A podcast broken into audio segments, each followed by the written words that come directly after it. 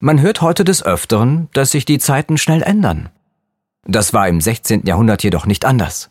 Auch in dieser Zeit machten viele Wissenschaften große Fortschritte. Die Ursache dafür lag unter anderem in der schnellen Verbreitung von Wissen und neuen Erkenntnissen durch die Buchdruckerkunst. Zum ersten Mal in der Geschichte konnten sich Wissenschaftler schnell über neue Entwicklungen informieren. Vor der Empfindung des Buchdrucks waren sie diesbezüglich auf Handschriften angewiesen. Dieses Buch stellt die Sehnsucht nach dem Neuen dar. Der lateinische Titel Nova Reperta bedeutet auf Deutsch neue Entdeckungen. Die Kupferstiche zeigen unter anderem die Erfindung des Buchdrucks und die Entdeckung Amerikas. Plantin veröffentlichte in seiner Zeit ganz allein über die Hälfte aller wissenschaftlichen Bücher der südlichen Niederlande.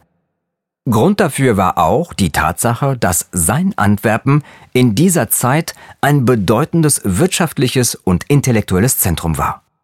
Die wichtigsten Fachbereiche für den Verleger waren Geographie, Medizin und Naturwissenschaften.